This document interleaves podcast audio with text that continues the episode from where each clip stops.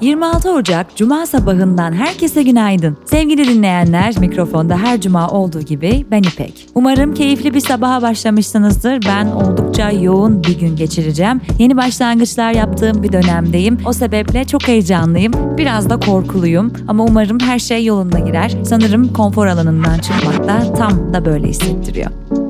Bugünün bülteni Latro Kimya ile birlikte ulaşıyor. Türkiye'nin ilk kolektif yönetim sistemiyle çalışan organizasyonu Latro, kimyanın kalbinde deneysellikle beslenerek yenilikçi kimyasal çözümler üretiyor. Patronsuz, yöneticisiz, hiyerarşisiz bir ekosistem olan Latro Kimya hakkında ayrıntılı bilgi bültende. Türkiye Cumhurbaşkanı Erdoğan, Güney Afrika Cumhuriyeti Cumhurbaşkanı Cyril Ramaphosa ile telefonda görüştü. Liderler görüşmede İsrail'in Filistin'e yönelik saldırılarını ve küresel meseleleri ele aldı. Anayasa Mahkemesi, Kobani davasında tutuksuz yargılanan TBMM Başkan Vekili Sırrı Süreyya Önder'le aynı davadan 2020 yılından beri tutuklu yargılanan eski HDP Merkez Yürütme Kurulu üyeleri Alp Altınörs, Bülent Parmaksız ve Zeynep Ölbeci'nin kişi hürriyeti ve güvenliğiyle ifade hürriyeti ihlali gerekçesiyle yaptığı başvuruları 3 yıl sonra karara bağladı. Anayasa Mahkemesi tutuklama kararlarının ölçülü olduğuna hükmetti.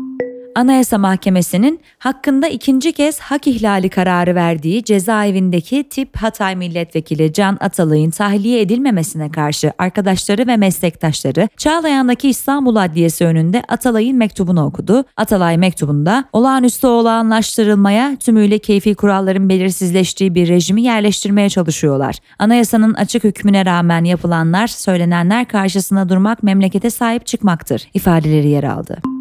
Haziran 2023'te İyi Parti'den ayrılan partinin eski iletişim ve teknolojiden sorumlu Genel Başkan Yardımcısı Taylan Yıldız, İstanbul Büyükşehir Belediye Başkan adaylığı için bağımsız aday olduğunu açıkladı. Ordu Büyükşehir Belediyesi tarafından yapılan ve kiralanan 2020'de faaliyete geçen Çaybaşı'ndaki katı atık ayrıştırma tesisi, vahşi depolama yaydığı ve sızdırdığı atıklarla içme sularını kirlettiği gerekçesiyle bölge halkı tarafından şikayet edilmesinin ardından Samsun Bölge İdare Mahkemesi'nin kararı doğrultusunda kaymakamlık tarafından mühürlendi. Dünya İsveç'in NATO'ya üyelik başvurusu TBMM Genel Kurulu'nda onaylandıktan sonra Macaristan'da Sosyalist Parti hali hazırda açık olmayan meclisi İsveç'in NATO'ya üyelik başvurusunu onaylamak için olağanüstü toplantıya çağıracağını açıkladı. Macaristan Meclis Başkanı Laszlo Kover ise herhangi belirli bir aciliyet hissetmiyorum. Burada olağanüstü bir durumun söz konusu olduğunu da düşünmüyorum dedi. İsveç Başbakanı Ulf Kristersson, Macar mevkidaşı Viktor Orban'ın kendisine gönderdiği davet mektubuna ilişkin, uygun zamanda Macaristan'ın başkenti Budapeşte de sizinle görüşmeyi sabırsızlıkla bekliyorum açıklamasında bulundu. Rusya Savunma Bakanlığı, çarşamba günü Rusya-Ukrayna sınırındaki bir bölgede Rusya'ya ait askeri nakliye uçağının düştüğünü ve uçaktaki herkesin öldüğünü açıkladı. Bakanlık, uçağın Rus hizmet personeliyle değiştirilmek üzere Belgrod bölgesine nakledilmekte olan 65 Ukraynalı savaş esirini taşıdığını belirterek uçağın Ukrayna tarafından düşürüldüğünü iddia etti. Yemen'deki İran destekli Husilerin askeri sözcüsü Yahya Seri, Aden Körfezi ve Babül Mendeb Boğazı'nda bir ABD savaş gemisini vurduklarını ve iki ticari gemiyi geri dönmeye zorladıklarını duyurdu. Seri, saldırılara balistik füzelerle yaptıklarını açıkladı.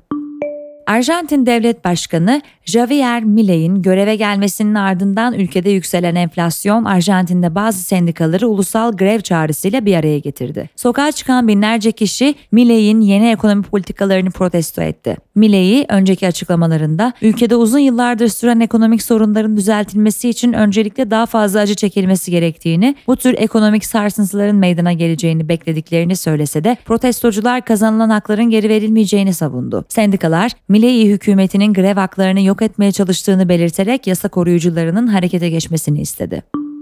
Suudi Arabistan'da 70 yıl aradan sonra ilk defa yasal olarak alkollü içki satışı yapılacak. Başkent Riyad'da büyükelçiliklerin bulunduğu bölgede açılacak ilk içki dükkanı yalnızca Müslüman olmayan diplomatlara satış yapabilecek. Diplomatlar kayıt yaptırdıktan sonra Suudi hükümetinin onayından geçerse içkileri yasal olarak satın alabilecekler. Ayrıca içki satın alabilmek için mağaza içinde düzgün kıyafet giyme ve 21 yaşın altında olmama gibi kurallar da bulunuyor. Birleşik Krallık 19. yüzyıl sonlarında himayesi altına aldığı sonra da varlığına son verdiği Ashanti Krallığı'na ait taç mücevherlerinden bazılarını Gana'ya geri gönderecek. BBC'nin haberine göre iadeler uzun vadeli kredi anlaşmaları kapsamında yapılacak. Gana'nın baş müzakerecisi konuya ilişkin yeni bir kültürel işbirliği anlayışı umduğunu söyledi. Ekonomi Türkiye Cumhuriyet Merkez Bankası Ocak ayı toplantısında politika faizini beklentiler doğrultusunda 250 bas puan artırarak %45 seviyesine çıkardı. Karar metninde dezenflasyonun tesisi için gerekli parasal sıklık düzeyine ulaşıldığı ve bu düzeyin gerektiği müddetçe sürdürüleceği mesajı verildi. Türkiye Cumhuriyet Merkez Bankası brüt rezervleri 19 Ocak haftasında 138,1 milyar dolara geriledi. Net rezervlerde 5,8 milyar dolar düşüşle 23,7 milyar dolar oldu. Böylelikle kur korumalı mevduatın duyurulduğu Aralık 2021'den bu yana net rezervlerde görülen en hızlı düşüş kaydedildi. Türkiye Cumhuriyet Merkez Bankası verilerine göre mevsimsellikten arındırılmış reel kesim güven endeksi Ocak'ta aylık bazda 0,5 puan azalarak 102,9 seviyesinde gerçekleşti.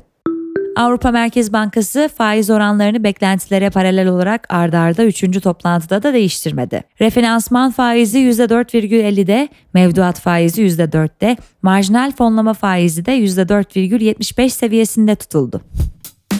İş dünyası ve finans KPMG perspektifinden birleşme ve satın alma trendleri 2023 raporuna göre 2023 yılında Türkiye'de açıklanan satın alma ve birleşme işlemi hacmi 2,8 milyar dolarla son 10 yılın en düşük hacmine işaret etti. En büyük 10 satın alma ve birleşme işleminin toplam işlemler içindeki payı %68 olurken en büyük işlem Tofaş'ın Stellantis otomotiv pazarlamayı 439,1 milyon dolar bedelle satın alması oldu. Avrupa İmar ve Kalkınma Bankası 2023'te Türkiye'ye deprem sonrasındaki projelerinin katkısıyla %58'i yeşil olmak üzere 2,48 milyar avroluk finansman sağladı. Aralık ayından bu yana şirket değeri 2,8-2,9 trilyon dolar seviyelerinde seyreden Microsoft, 24 Ocak'ta hisse değerinin %1,5 oranında artmasıyla 3 trilyon dolar barajını aştı. Microsoft, Apple'ın ardından değerlemesi 3 trilyon doları geçen ikinci şirket oldu. Apple bu seviyeyi 2022 Ocak ayında görmüştü. Teknoloji ve girişim Japonya Havacılık ve Uzay Ajansı 6 Eylül'de fırlattığı insansız uzay aracı SLIM'in aydaki hedefinin 55 metre yakınına inerek hassas iniş görevinde başarılı olduğunu duyurdu. Facebook ve Instagram yetişkinlerin reşit olmayan kullanıcılara özel mesaj atmasını varsayılan olarak engelleyen yazı özelliğini duyurdu. Buna göre 18 yaşın üzerindeki kullanıcılar hali hazırda kendilerini takip etmeyen 18 yaşın altındaki kullanıcılara özel mesaj atamayacak, onları mesajlaşma gruplarına ekleyemeyecek. Amazon'un canlı yayın hizmeti Twitch 100 bin doların üzerinde kazanan yayıncılar için komisyonunu %30'dan %50'ye çıkarma kararından geri adım attı. Kararın en yüksek geliri üreten yayıncılara cezalandırdığı ve rakip platformlara yönlendirdiği değerlendiriliyordu. TikTok'un Birleşik Krallık'taki iOS beta sürümünde fark edilen bir özelliğe göre 30 dakikalık videoları test ettiği ortaya çıktı. Özellik şirketin YouTube'la rekabetindeki yeni bir adım olarak değerlendirildi. Günün hikayesi İstikbal nerededir? F-35'ten F-16'nın modernizasyonuna. Sevgili İlkim Emirler sizler için kaleme aldı.